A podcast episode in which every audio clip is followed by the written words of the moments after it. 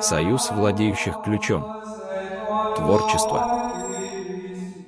Ссылаясь на одну из самых творческих личностей всех времен, Зигмунд Фрейд писал, «Великий Леонардо всю жизнь оставался ребенком. Даже став взрослым, он продолжал играть, и именно поэтому он часто казался современником сверхъестественным и непонятным. Для такого творческого гения, как Леонардо да Винчи, такое описание Фрейда неудивительно, учитывая замечательные творческие способности детей. Большинство людей, в отличие от да Винчи, по мере взросления теряют эти качества, способствующие творческой деятельности. Однако, как узнали те, кто изучал творческую работу, есть способы развивать творческий потенциал даже у тех, кто считает себя некреативным. В этом видео мы рассмотрим природу творческого процесса и рассмотрим идеи о том, как стимулировать творческий потенциал, чтобы жить более насыщенной жизнью. Творческий процесс начинается, когда в голове возникает идея о том, что нужно что-то создать. Будь то книга, картина, песня, приложение для смартфонов или бизнес, человека часто переполняет чувство эйфории и мотивации, когда он впервые начинает думать о том, что он способен создать. Однако для многих этот начальный этап творческого процесса является также последним. По мере того, как эйфория утихает, неуверенность в себе и сопротивление заставляют задуматься о том, способны ли они вообще на такое достижение. Стихотворение в голове всегда безупречно. Писал американский поэт Стэнли Куниц. Сложности начинаются, когда вы пытаетесь превратить его в слова. Говоря о парализующем эффекте сопротивления, Стивен Пресфилд писал, «Сопротивление нельзя увидеть, потрогать, услышать или понюхать. Но его можно почувствовать. Мы воспринимаем его как энергию, которую генерирует наша бездеятельность. Это сила отторжения. Негативная сила – ее цель – отбросить нас назад, отвлечь нас, не дать нам воплотить планы в жизнь. Сомнение в себе и сопротивление, даже для творческих гениев, является нормальной частью творческого процесса. В то время как это сопротивление удерживает большинство людей от развития своего творчества, творческие личности – это те, у кого есть мужество действовать и сила преодолевать это сопротивление, несмотря на их неуверенность в себе. Творческие личности также демонстрируют удивительную способность не только переносить неопределенность и тревогу, но и принимать и даже приветствовать их. Один из выдающихся авторитетов в области психологии творчества в 20 веке, Фрэнк Барон, провел эксперимент, который продемонстрировал необыкновенную способность творческих личностей принимать неопределенность, хаос и тревогу. В своем эксперименте Барон показывал карточки Роршаха двум группам – контрольной группе и группе, состоящей из людей, которые были оценены как исключительно творческие личности.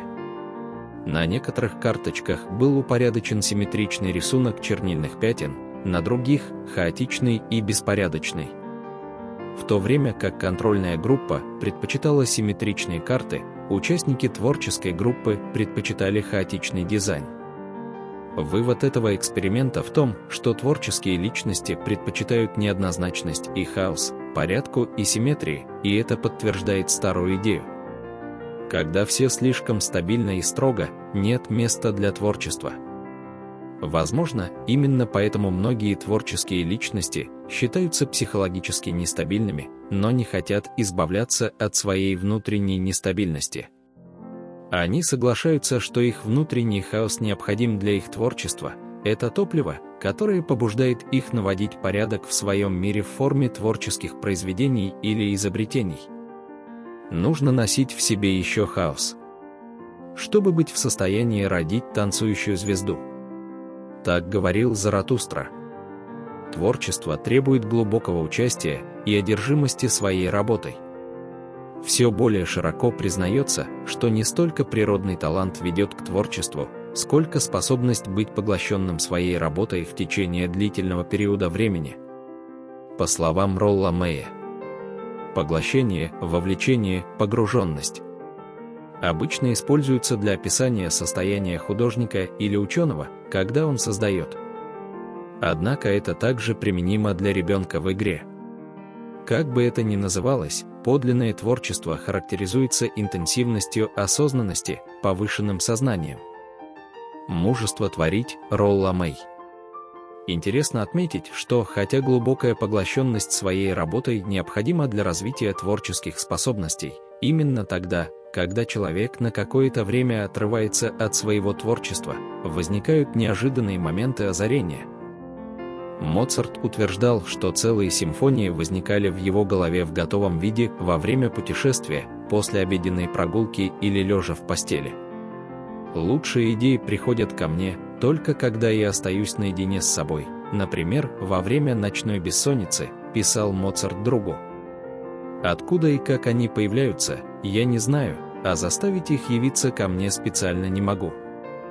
Хотя Моцарт не понимал, откуда возникают эти спонтанные видения, бесчисленное количество очень творческих личностей предполагали, что они возникают в бессознательных измерениях разума. Английский поэт Шелли писал, «Один за другим величайшие писатели, поэты и художники подтверждают тот факт, что их произведения приходят к ним откуда-то из-за пределов их сознания». Перси Байше Шелли. Это объясняет, почему стольким творческим личностям прорывы являлись во сне, и как немецкий эрудит Гете мог сказать о своем знаменитом романе «Печали юного Вертера». Я писал книгу почти бессознательно, как какой-то лунатик, и был поражен, когда понял, что сделал, прочтя ее. Анри Пуанкаре, знаменитый французский математик, ответственный за бесчисленные открытия, заметил закономерность, которая предшествовала его новаторским озарениям. Эта закономерность была подтверждена бесчисленным количеством других людей и может быть использована любым человеком для создания творческих решений проблем или задач, над которыми он работает. В своем эссе «Математическое творчество» Пуанкаре писал, что творческие решения проблем можно стимулировать, чередуя периоды напряженной работы с периодами отдыха и расслабления, когда внимание отвлекается от выполняемой задачи. Периоды интенсивной работы вопросы передаются в бессознательное, стимулируя его поиск решения проблемы.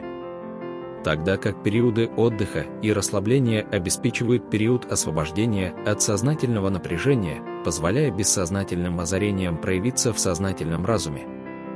Пуанкаре пришел к выводу, что внезапное озарение, возникающее во время отдыха или отвлечения от работы, является явным признаком долгой, бессознательной работы.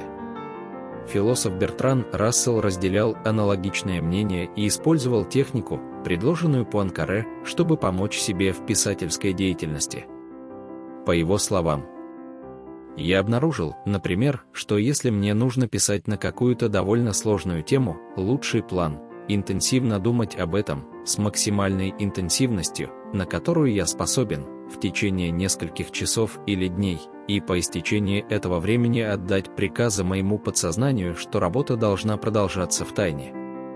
Через несколько месяцев я возвращаюсь к теме сознательно и обнаруживаю, что работа выполнена. Бертран Рассел для многих сегодня развитие творческих способностей воспринимается как роскошь или хобби, которым занимаются в свободное время. Это печально по двум причинам. Во-первых, как считал Абрахам Маслоу, развитие глубоких творческих способностей необходимо для достижения подлинного психологического здоровья. Во-вторых, как отмечает Роберт Грин в своей книге «Мастера успеха», занятие творчеством – одно из самых приятных и удовлетворяющих человека занятий. Мы все ищем возможность почувствовать себя более связанными с реальностью. Мы балуемся наркотиками или алкоголем, занимаемся опасными видами спорта или рискованным поведением, только чтобы пробудиться от сна повседневного существования и ощутить повышенное чувство связи с реальностью. Однако, в конечном счете, самый приятный и мощный способ ощутить эту связь – это творческая деятельность. Вовлеченные в творческий процесс, мы чувствуем себя более живыми, чем когда-либо, потому что мы что-то создаем, а не просто потребляем, являясь хозяевами той маленькой реальности, которую мы создаем. Мастера успеха Роберт Грин